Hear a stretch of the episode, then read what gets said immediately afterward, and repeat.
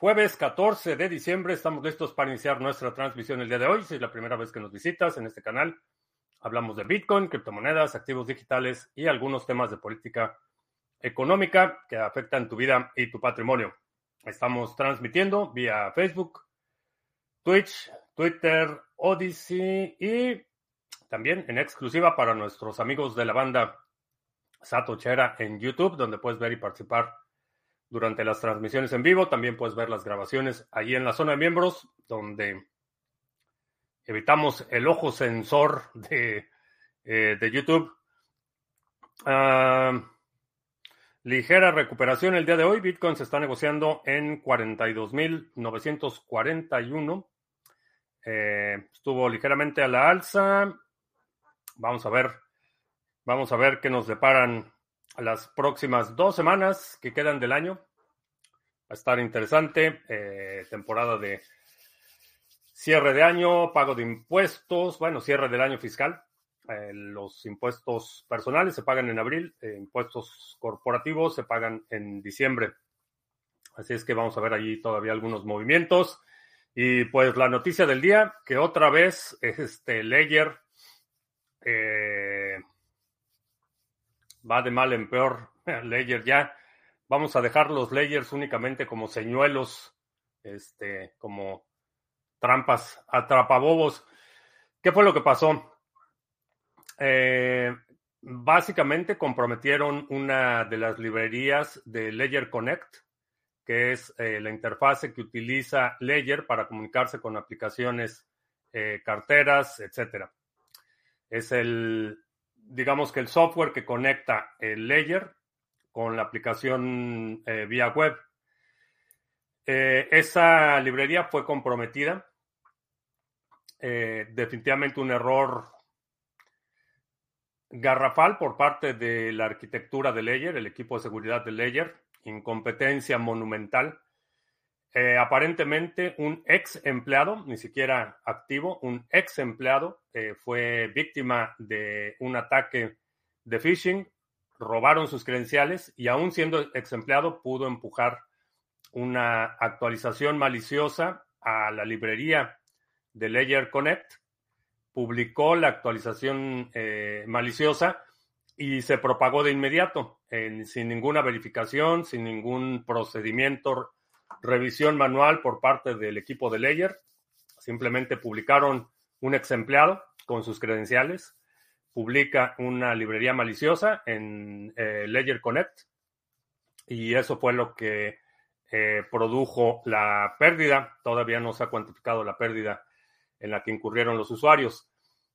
No fue comprometido el dispositivo, no fue comprometido Ledger Live, sino, repito, esta librería que se conecta con las aplicaciones. Eh, problemático, eh, un nivel que honestamente ya nos sorprende de incompetencia por parte del equipo de Ledger, que eh, pudieron publicar y poner en producción y propagar una versión sin ningún control, sin ninguna verificación, eh, eh, obviando el procedimiento estándar de verificar los hashes. Eh, cero, absoluta negligencia por parte del equipo de, de Ledger. Ahora, ¿cómo es, específicamente cómo sucede este ataque? Eh, lo que hace esta librería es modificar eh, la acción que estás viendo en la pantalla.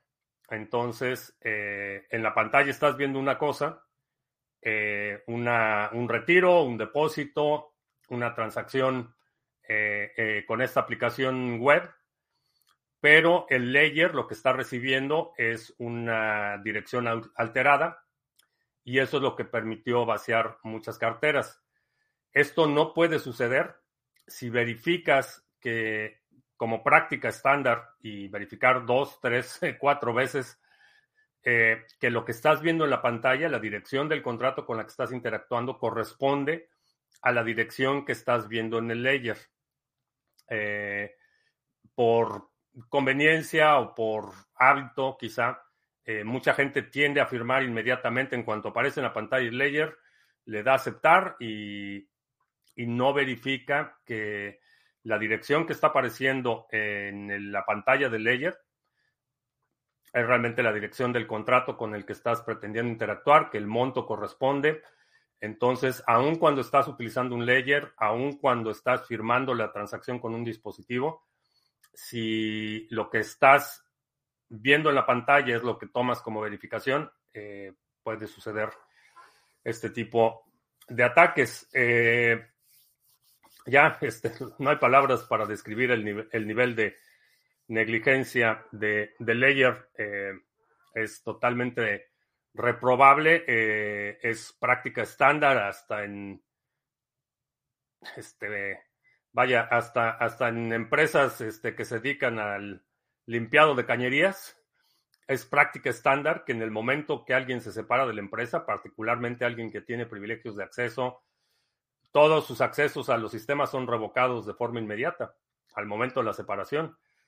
Eh, en compañías de tecnología, por ejemplo, en tecnologías que requieren un nivel mayor de seguridad, en el momento que te separan de la empresa, en ese momento bajan el switch, cierran todos tus accesos, y en muchas ocasiones hasta te acompañan a la puerta. Este, el hecho de que un ex empleado todavía tuviera privilegios para no solo acceder a, a publicar esta librería, sino propagar la librería de inmediato en el momento de su, de su publicación es, es una falla, en mi opinión, imperdonable.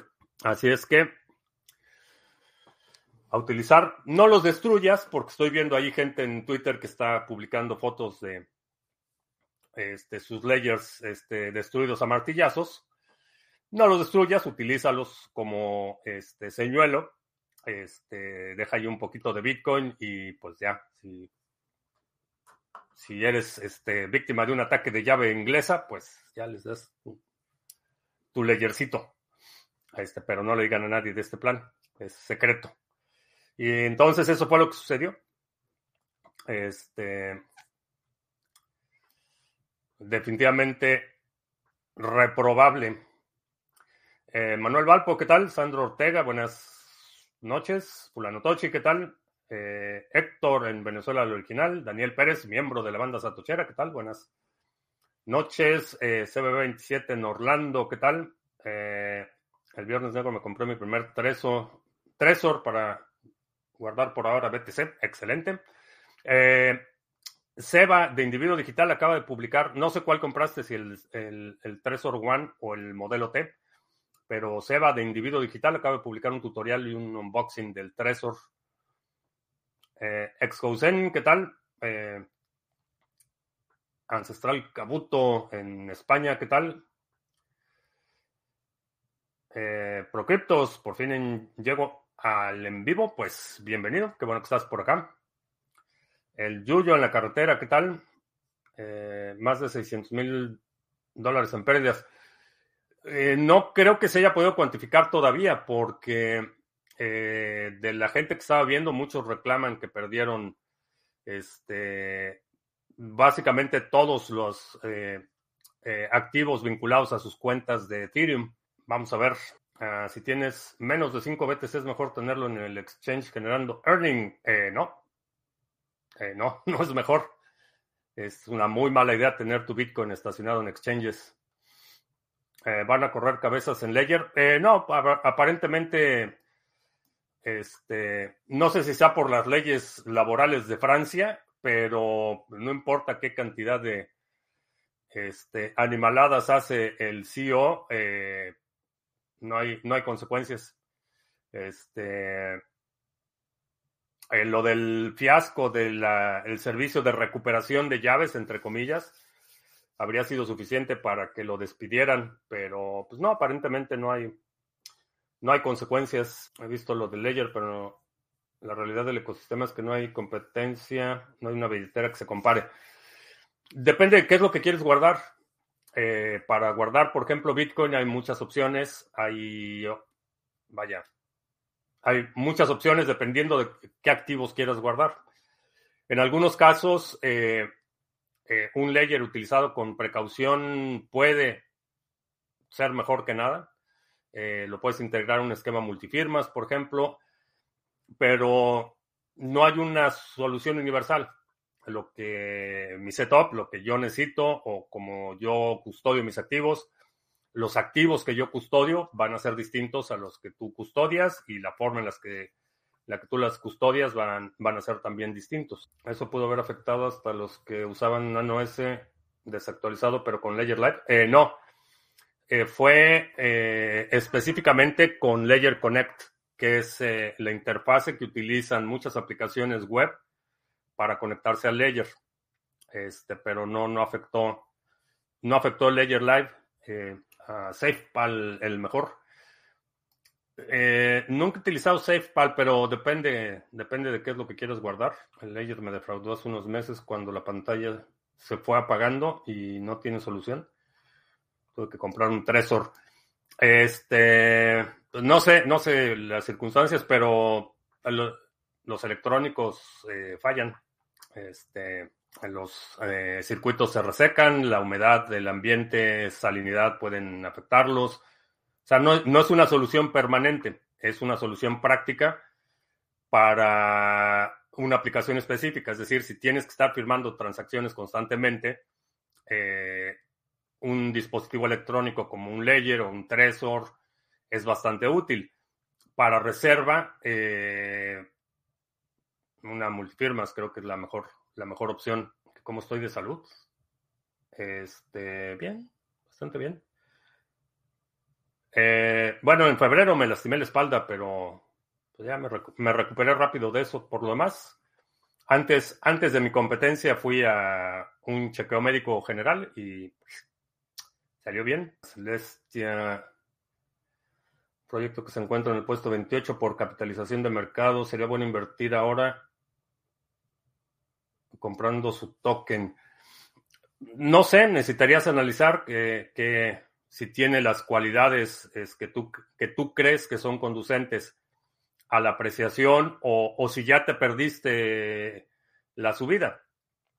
Este, ¿qué tanto, qué tanto se ha movido el precio? ¿Qué tanto está la actividad? O sea, hacer un análisis eh, un poco más minucioso eh, de qué, cuáles son las características que te interesan y si crees que tiene potencial de apreciación o de flujo efectivo. Eh, una vez que decides comprar algo, lo siguiente es establecer un target de entrada. Es decir, este es el rango en el que creo que es bueno entrar porque tus ganancias están al momento de la compra, no al momento de la venta. Al momento de la venta estás materializando esas ganancias, pero lo que determina tus ganancias es si, si estás comprando aquí o estás comprando acá. Es, eso es realmente lo que determina tus ganancias, no... Eh, No el precio de venta, vaya. ¿Qué precauciones deben tomar los usuarios de Ledger? Eh, las prácticas generales de este, verificar las transacciones. Verifica que lo que estás viendo en la pantalla corresponde a lo que estás viendo en tu, en tu, en la pantalla de Ledger. Que puedes verificar las primeras ocho y las últimas ocho letras del Eh, los últimos eh, ocho caracteres de, por ejemplo, el contrato que estás firmando. Verifica que el monto que está indicando Ledger corresponde a lo que quieres hacer. Eh, esa es una práctica estándar para antes de firmar cualquier trans- transacción, no importa si es este un Ledger, un Trezor, una ColdCard o, o si estás utilizando una cartera en, en software, en tu computadora. Eh, verificar que la transacción que se supone que estás firmando es realmente la transacción que estás firmando. Esa es una, una buena práctica. Y honestamente, yo ya estoy buscando reemplazo para Ledgers en, en los activos que me interesan, porque eh, no ha habido consecuencias. Esa es, esa es parte de lo que me, no diría me preocupa, pero es, es relevante el hecho de que van cuatro este, decisiones garrafales este, que comprometen y que se traducen en pérdidas para los usuarios y Ledger realmente no ha, internamente no han tenido que este, enfrentar ninguna consecuencia. Entonces lo que hace, me hace pensar que es un problema cultural muy arraigado en la organización. Entonces, eh, pues se me rompió el Ledger y casi me da una cosa. Tuve que recorrer al plan de emergencia. Eh, pues, eh, digo yo, creo que todavía, todavía tengo aquí ledgers de reserva. Si algo así sucede, no tengo que correr a ningún lado.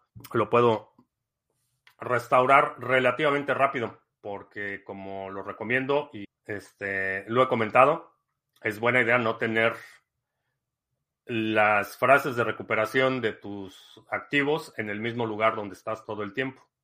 Es, lugar, es buena idea tenerlos en un lugar separado. Me recomendaban usar hot wallets, hot wallets en Ethereum con plugins como MetaMask para interactuar con DeFi. Tener aparte una wallet menos expuesta para guardar. Particularmente Ethereum, el problema que tiene Ethereum es que es el modelo de cuenta. Entonces, todos tus activos están vinculados. Eh, no es como eh, el modelo de, de inputs y outputs, por ejemplo. Entonces, una vez que, que sabes la dirección de alguien, eh, sabes todos los activos que tiene. Y eso te puede convertir en un target mucho más fácil que este y, y no es complicado, ¿eh? Este, identificar, vincular una persona con una cartera no es, no es tan complicado como mucha gente asume.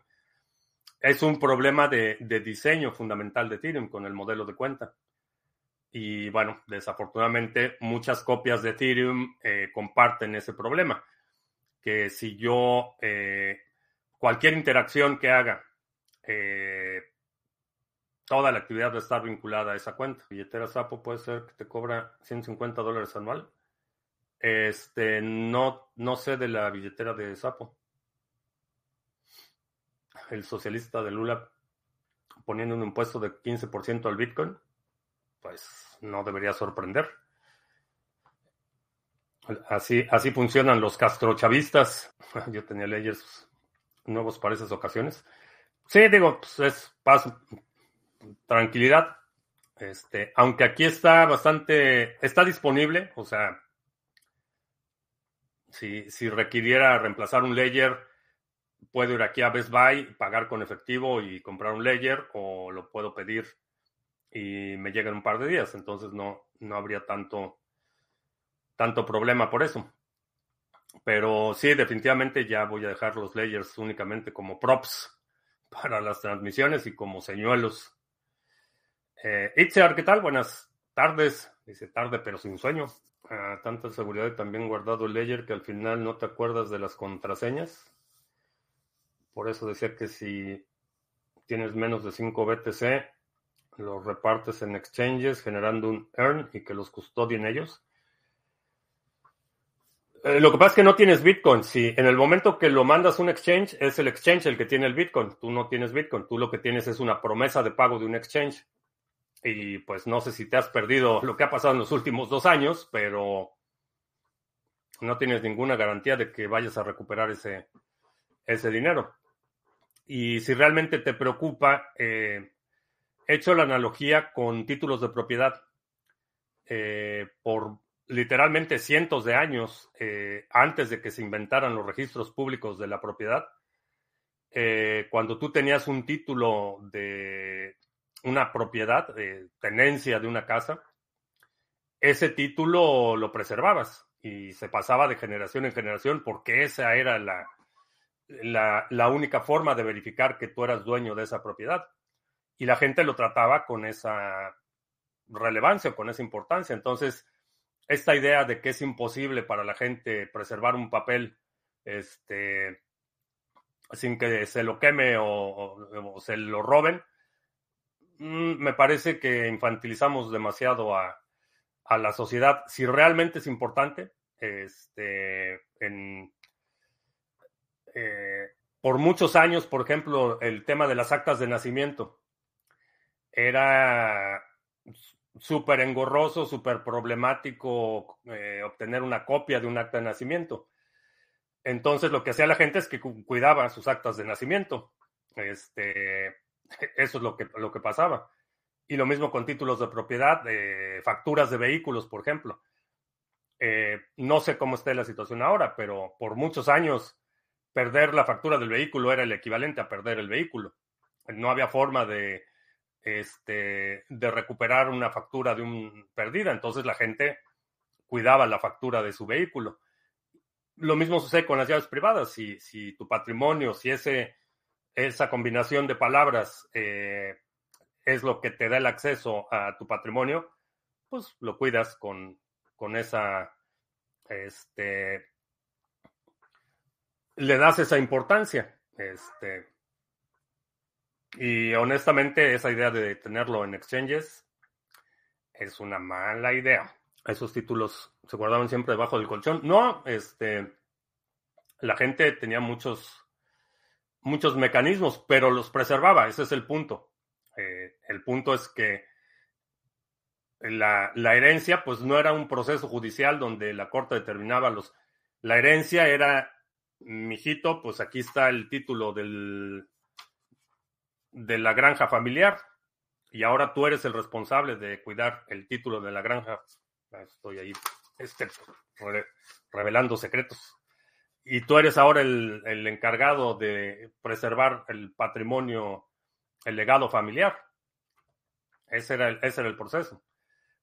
Y lo hemos hecho por cientos de años. Desde que hay títulos de propiedad en, en material escrito, eh, la gente lo ha hecho así. Entonces no veo por qué este, la gente asume que es incapaz de preservar algo. Este, lo mismo sucedía con fotografías. Desde la invención de la fotografía hasta realmente la fotografía digital, el proceso de obtener una fotografía era extremadamente costoso, inalcanzable, y las fotografías se atesoraban. Y por eso es que hoy tenemos fotografías de, este, del siglo diecinueve. Este, por eso es que se han preservado, porque era algo muy valioso, era, era parte del legado familiar. Entonces, la fotografía de la abuela, pues no era como hoy, que este, pues en Instagram hay quinientas fotografías de la abuela en todas circunstancias. Era... Era algo muy preciado y la gente lo atesoraba y la gente lo guardaba y lo preservaba. Y, y, y cuando llegaba el momento eran desalojados o era parte de las posesiones que se llevaban porque tenía un alto valor. La idea de que la gente es incapaz de hacer eso con doce palabras me parece, me parece risible. Este, que haya gente que no está dispuesta a asumir esa responsabilidad, esa es otra historia por completo. Pero que sean incapaces de hacerlos, me parece risible esa postura. ¿Y si pierden el acta de nacionalización y registro civil, puedo tener una nueva identidad? Este, hoy en día difícilmente. Hace treinta años, eh, posiblemente sí. Hoy en día es mucho más difícil. M T G O X ya quebró, forma parte del pasado primigenio. Hoy en día Binance o Crypto punto com, por ejemplo, tienen seguros. La idea romántica de que si no tienes tus Bitcoin, no eres dueño, ya quedó para un reducido número de personas. Eh, no sé, no sé dónde has estado en los últimos dos años, pero pregúntale a la gente que tenía su Bitcoin ganando en Celsius, en programa, el programa de Earn de, de Coinbase, eh, eh, ¿cómo se llamaba el otro blog? Este, ¿Quién sabe qué?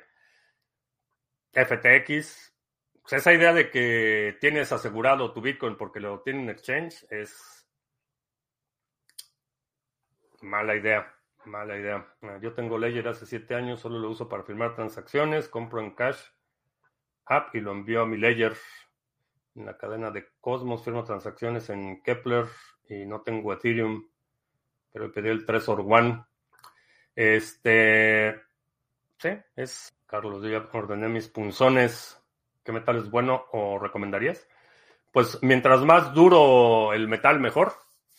Eh, idealmente sería una placa de titanio, pero puede ser bastante cara.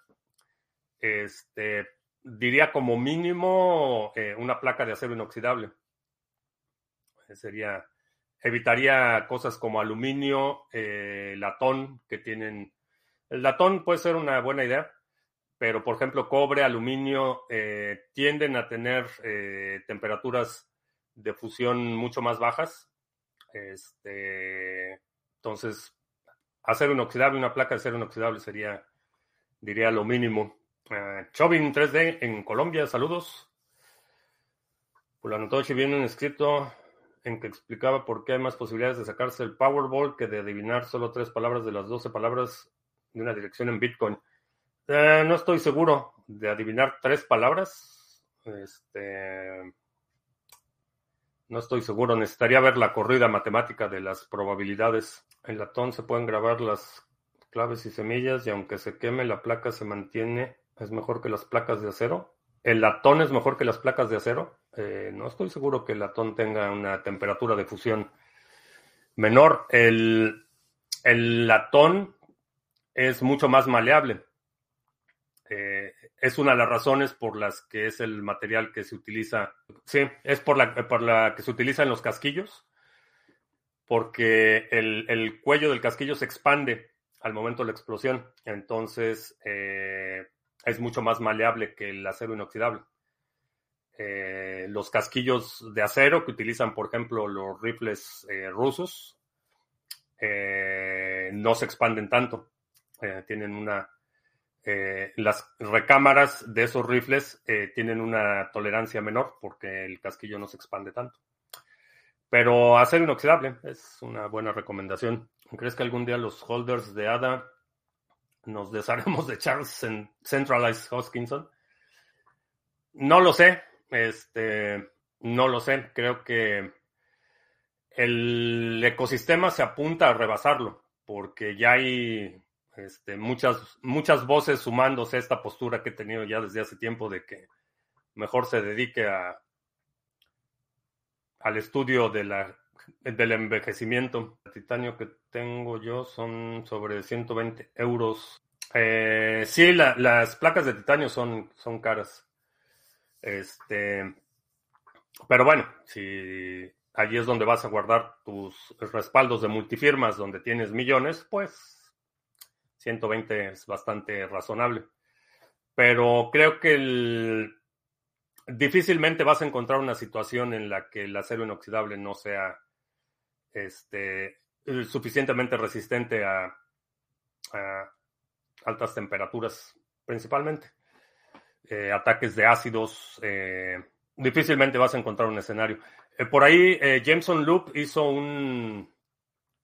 Este, un análisis comparativo de respaldos en placas metálicas. Este, y digo, las condiciones que se tienen que dar para este, fundir una placa de acero inoxidable y que sea irreconocible es, son condiciones muy extremas. ¿Qué es más seguro, una cartera en papel o una en software? Suerte para grabar con un punzón en el acero inoxidable. Este... No es tan difícil, nada más necesitas un martillo este, de buen calibre y pues los punzones tienen que ser tem- templados, temperados, no sé cuál sea la traducción. Eh, la cartera en papel o la de software tienen distintos propósitos y no podría comparar una con otra porque la cartera en papel te protege de un ataque remoto, es decir, eh, creas tu cartera en papel. Nunca toca, este, nunca la conviertes en formato electrónico, nunca la almacenas, no le tomas fotografías digitales. Eh, te va a proteger de cierto tipo de ataques. La cartera en software es de las menos seguras porque el software eh, tienes, está instalado en dispositivos multifuncionales y generalmente son extremadamente vulnerables. Eh, llámese teléfonos, por ejemplo, el teléfono tienes múltiples puntos de conexión, tienes aplicaciones corriendo, tienes este, eh, funciones, librerías, que lo que hacen es que haya más lugares por donde un atacante pueda llegar eh, en dispositivos multifuncionales. Lo mismo una computadora de escritorio, tienes este, conectividad de red y tienes internet y tienes eh, Bluetooth y tienes un montón de Eh, paquetes de datos entrando y saliendo, entonces es, es mucho más vulnerable, tienes muchos más vectores de ataque. Cuando tienes un dispositivo monofuncional, como es el caso de un Trezor, eh, el dispositivo hace una sola cosa y reduces considerablemente los vectores de ataque. Entonces, no es que una sea más segura que la otra, es que simplemente te protegen de ataques de tipos o vectores distintos de ataque. Uh, yo solo imaginaba que arda la casa, las temperaturas que pueden llegar. En mi casa fui por el titanio directo. Sí, pues depende, depende de las circunstancias. Este, hay punzones que al final tienen letras grabadas. ¿Cómo que al final tienen letras grabadas? Este, pues esos son los... Bueno, cuando digo punzones, a esos me refiero. Este, creo que por aquí tengo...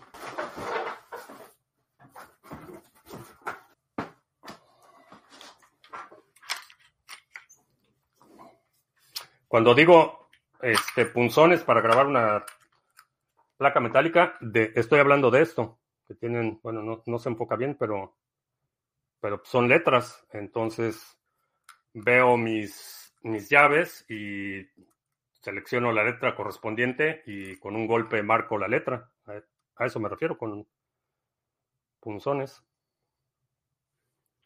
Evitaría el grabado... este en ácido, eso sí lo evitaría.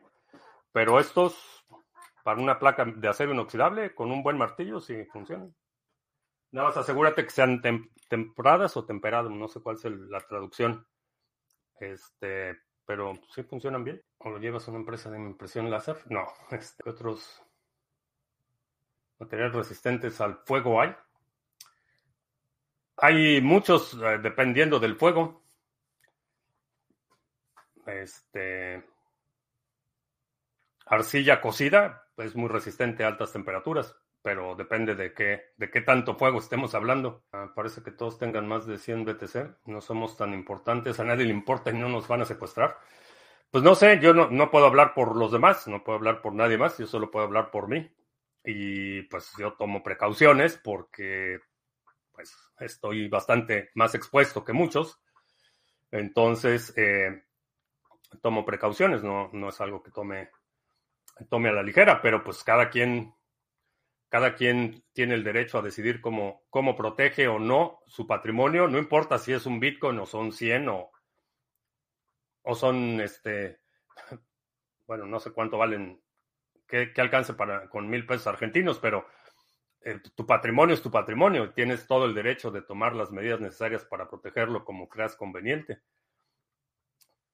No tiene nada que ver el patrimonio, eh, lo que yo hago y, y las medidas que yo tomo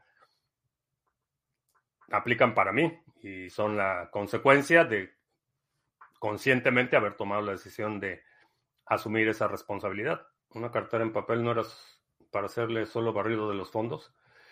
Puedes crear una cartera en papel y la puedes guardar, este... Eh, creas la cartera en papel, tienes tu par de llave, llave pública y privada, creas un par de llaves públicas y no, puede ser un, un respaldo. Eventualmente, si quieres utilizar esos fondos, entonces sí, tienes que hacer el barrido. Hay gente que se han secuestrado para robarle Bitcoin. Sí, eh, otra vez Jameson Loop tiene un, un récord de incidentes. Eh, últimamente en... ¿Dónde fue? Suecia o, o Noruega, me parece. Uno de los países este, nórdicos. Se han incrementado los ataques. También puede ser un punzón de usar el sistema V I P treinta y nueve. Eh, sí, hay, hay bastantes. Hay, eh, hay otras soluciones. Por ejemplo, la que menciona eh, Fosquitu. De, eh, es, no, no, es, no son los punzones donde pones las palabras, sino es una retícula. Y marcas este, con un punto, únicamente marcas en esa retícula. También pudiera ser una opción. Somos unos randoms, no estamos enfrente de la cámara. No sé, pues digo, sé que, sé que hay gente en, que, que ve estas transmisiones, gente que me escucha, que, que tiene este, parte importante de su patrimonio aquí. Entonces, creo que cuando se trata del patrimonio familiar, este, prefiero, prefiero errar en, en el exceso, en el exceso de precaución. A eso me refiero. Sobre la superabuela Bitcoiner, sé que me está escuchando, no se ha reportado, pero sé que me está escuchando, así es que le mandamos un saludo a la superabuela Bitcoiner. Este, espero que todo esté bien por allá. Este, no se ha reportado, pero sé que me está... Uh, Leaflet. Está viendo en Odyssey, ¿qué tal? Tiempo sin conectarme. Eh, que en el episodio doscientos sesenta y dos dijiste que Harmony no alcanzaría su máximo histórico anterior y me asusté. Este, en el, en el próximo ciclo no lo creo. Eh, definitivamente se va a seguir apreciando y, y la verdad es que va, Harmony va bastante bien. Pero no está tomando la velocidad que me hubiera gustado para que en este ciclo llegue a su máximo histórico. Pero definitivamente, pues yo, yo ahí sigo, seguimos haciendo staking y el, el pool va operando bastante bien, sigue generando efectivo, eh, se ha estado apreciando en las últimas semanas, entonces va bastante bien. Uh, tengo una empresa en Portugal de importación y venta por Amazon. ¿Cómo poder transferir cien mil euros, por ejemplo, desde la empresa de El Salvador a la de Portugal para dedicarle a la compra de mercancía, una vivienda o lo que sea? Eh, hay varios, varios mecanismos que puedes utilizar. Puedes, por ejemplo, hacer un, un simplemente un préstamo. La empresa en El Salvador que tiene cien bitcoins le va a prestar esa cantidad a la empresa en Portugal. No es propiedad de la empresa, es una deuda de la empresa en Portugal. Eh, la empresa en Portugal puede utilizar ese crédito o ese préstamo para comprar una propiedad. Entonces, ¿de quién es la propiedad? Dirás.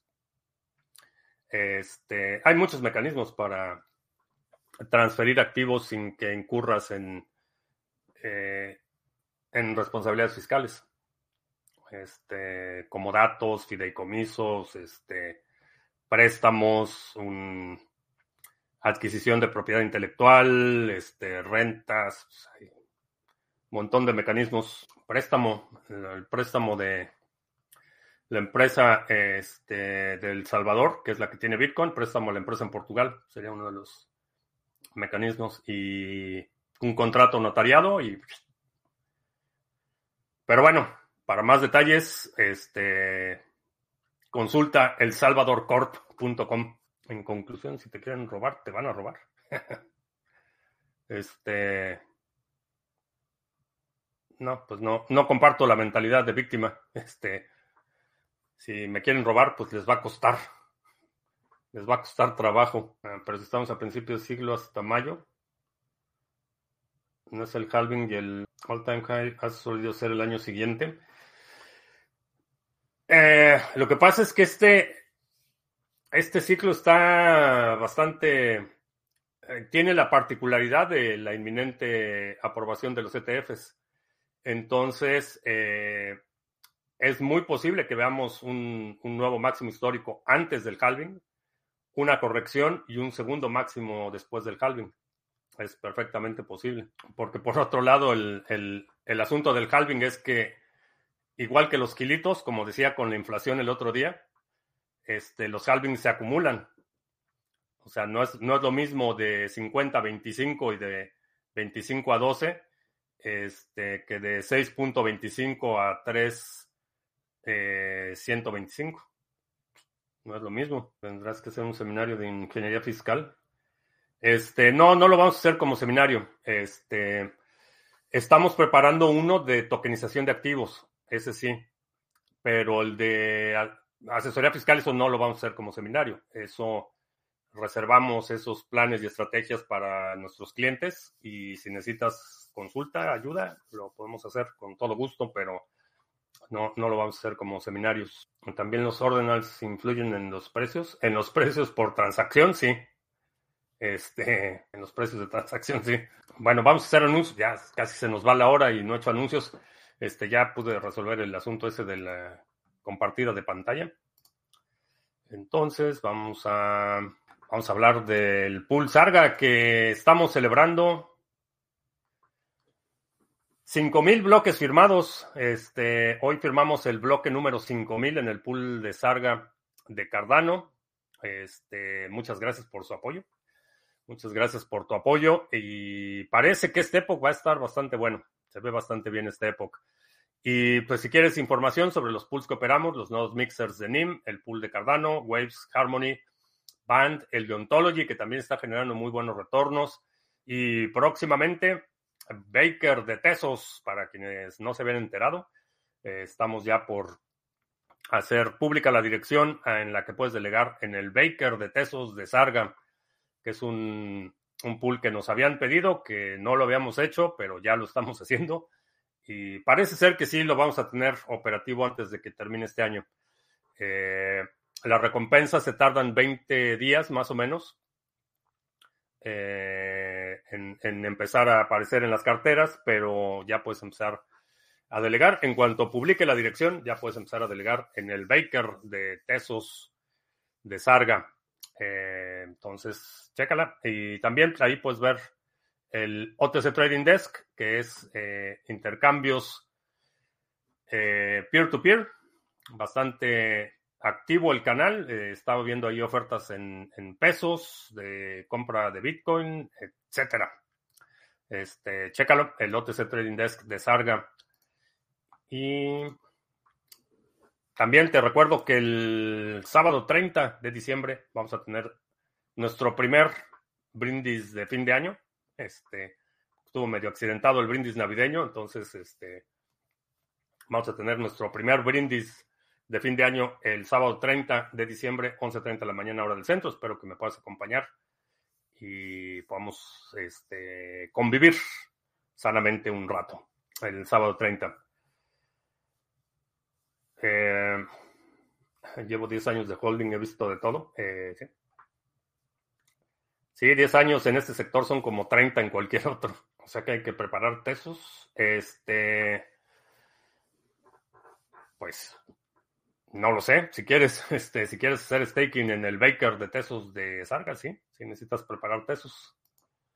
Que ahorita está barato. Tezos está bastante barato. Sirians migrando a Bitcoin.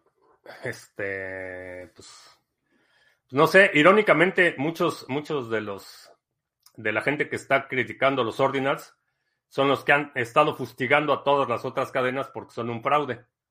Y ahora que, pues, están utilizando la cadena de Bitcoin, entonces están con que no, mejor váyanse a otra cadena. Entonces, me parece un poco irónico, este, me parece un poco irónica la postura. Mi postura no ha cambiado, eh, los ordinals. Independientemente que me parece ridícula la idea, pues es una transacción válida. Cumple con las reglas del consenso para las transacciones y que me parezca ridículo que alguien pague cantidades obscenas de dinero por un J P G o por una inscripción, son, son transacciones válidas. Y este, este debate va a continuar. Es eh, de alguna forma similar al debate de la escalación de Bitcoin, del tamaño de bloques. Fundamentalmente es el espacio en bloque lo que se está discutiendo. Entonces, vamos a ver qué, qué sucede, pero mi postura no ha cambiado en ese sentido. Es, este, sigue siendo que son transacciones válidas, aunque no me guste lo que están haciendo, me, parece, me parezca ridículo. Este, son transacciones válidas. ya, ya iba a echarle otra vez tierra al, al charlatán de los lentes redondos que está ahora... No sé por qué me está apareciendo en mi feed de Twitter, pero está desesperado tratado, tratando de con, congraciarse con mi ley. Este, eh, Izuku agrupando los conjoins con los Samurai junto con Ordinals porque tiene intereses. Sí, bastante decepcionante la postura y hay algo más de trasfondo. Este, no sé exactamente qué es y, y obviamente no tengo forma de saber de qué se trata. Pero en uno de los intercambios entre el equipo de desarrolladores de Samurai y Luke Dashjr, mencionan los de Samurai que durante la llamada estaban presentes los abogados de Ocean. Para nuestros amigos en el podcast, estoy levantando la ceja en forma inquisitiva. Estaban presentes los abogados en la llamada que tuvo Luke Dashjr con el equipo de Samurai. Vuelvo a levantar la ceja para nuestros amigos del podcast. No sé exactamente qué, por qué razón estarían involucrados abogados en una llamada aparentemente totalmente técnica, puramente técnica. No sé por qué estarían involucrados los abogados. Eh, si no proteges tus intereses, nadie lo hará por ti. Lo que me, digo, ese es, ese es el punto. El hecho de que haya estado, este, que Luke Dashjr haya pensado que era buena idea que sus abogados lo acompañaran en la llamada, no sé qué, no sé qué traen. Algo, algo está pasando ahí bastante extraño. Eh, por otro lado, pues Samurai, en su estilo este, combativo, y de este Ruedacabezas eh, publicaron un upgrade donde los nodos de Samurai que eh, eh, nodos de Samurai que están haciendo relay de nodos con nodes automáticamente van a ser baneados. Eh, siguen, siguen las patadas por debajo de la mesa. El abogado les leyó el código Bushido y conceptos cerrados de CoinJoin. Está, está muy extraño. Este, no, no. Digo, entiendo que fue obviamente para proteger sus intereses, pero la pregunta es: ¿qué intereses? Este, y por qué pasó por la cabeza de Luke, Luke Dashjr junior que, como consecuencia de esa llamada, estaba incurriendo en un riesgo legal. Ese, ese, es el, ese es el tema. No fue una mera discusión técnica. Eh, entonces, lo que quiere decir es que su medida no es una decisión estrictamente técnica. Es ideológica y es política. Eh, pues vamos a ver. Vamos a ver en qué, en qué termina todo esto. Pero por otro lado, realmente el... el El porcentaje, eh, el hash rate que tiene Ocean es por ahora insignificante y parece que no van a, no van a tener la atracción que anticipaban. Entonces vamos a ver, vamos a ver qué sucede con ese tema de los CoinJoins y, y la verdad es que me, me, me hace,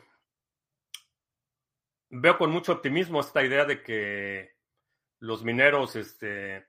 no están dispuestos a hacer ese tipo de concesiones por motivos ideológicos. Este, me parece bueno que se mantenga el incentivo de maximizar el retorno a los mineros y que si la postura ideológica del operador del pool compromete sus ganancias, pues que se vayan a otro lado. Me parece, me parece que los... funcionan los incentivos económicos de la red de Bitcoin. Puede ser que estén del lado de Wasabi. Pudiera ser, pudiera ser que estén, que haya por ahí una trama este, de Telegram que no sabemos. Es totalmente posible. Pero pues parece que los, los mineros, no sé quién está aportando poder de minado para ese pool, pero parece que mucha gente los probó por dos días y vámonos, la Twitter novela.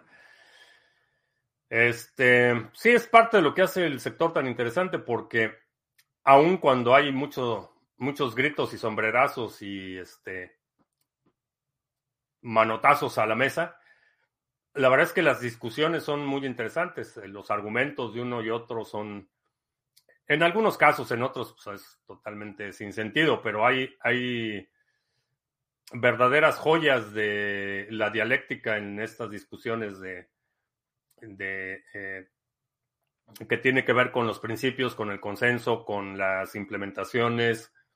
La verdad es que se aprende, se aprende mucho leyendo este, esas Twitter novelas.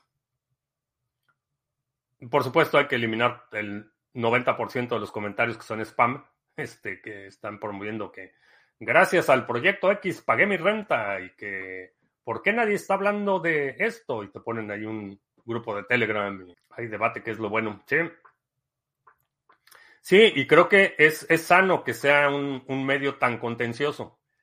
Que no haya nadie que de forma unilateral pueda decir, ah, pues es que esta es la nueva ley y estas son las nuevas reglas y pues todos se tienen que alinear con estas nuevas reglas. No hay, no hay ninguna entidad, no hay un grupo, no hay un sector que lo pueda hacer y, y es muy combativo, muy contencioso y eso creo que es bastante bueno para mantener la estabilidad de la red, que si quieres un cambio en el consenso necesitas presentar argumentos lo suficientemente persuasivos para que cualquier cambio en el consenso se pueda adoptar y mientras menos eh, dócil sea la audiencia, creo que es mucho mejor para Bitcoin. Contrario a, a, al culto a la personalidad, donde cualquier cosa que diga cierto personaje es loado como, como si fuera una revelación divina. Y ya todo el mundo lo considera un héroe porque dijo X y ya es todo lo que dice o hace es incuestionable y todo es para beneficio de, del proyecto. Eh, ahí sí. este, una diferencia diametral en el escepticismo y lo, lo combativo que es la comunidad de Bitcoin. Eso es, creo que es bueno. Bueno, pues ya se nos está acabando el café y se nos está acabando la hora. Así es que no sé si haya más preguntas. Ya no veo más preguntas. Bueno, pues vamos a terminar nuestra transmisión. Eh, ¿Qué es hoy? Jueves. Ah, no, pero todavía es catorce. Bueno, no, entonces estamos bien. Eh, te recuerdo que estamos en vivo lunes, miércoles y viernes, dos de la tarde, martes, jueves, siete de la noche. Si no te has suscrito al canal, suscríbete, dale like, share, todo eso. Eh, temporada navideña, vamos a estar transmitiendo en los hor- horarios normales, a menos que haya algún, algún incidente. Este, espero que no, espero que ya lo que resta del año sea más terso, pero vamos a estar transmitiendo en, en horarios normales lo que resta del año. También el sábado treinta, te recuerdo que vamos a tener nuestro brindis de fin de año. Ya me corrigieron que no era brindis de año nuevo porque era todavía en diciembre. Entonces va a ser brindis de fin de año el, el sábado treinta, once treinta de la mañana, hora del centro. Y bueno, antes de irme, ya está, confi- no le digas a nadie porque es un secreto, pero ya está confirmado eh, el nacimiento de la empresa veintiuno eme Aerotech en El Salvador. Va a estar bueno ese proyecto. Y creo que ya. Por mi parte es todo. Gracias. Ya hasta la próxima.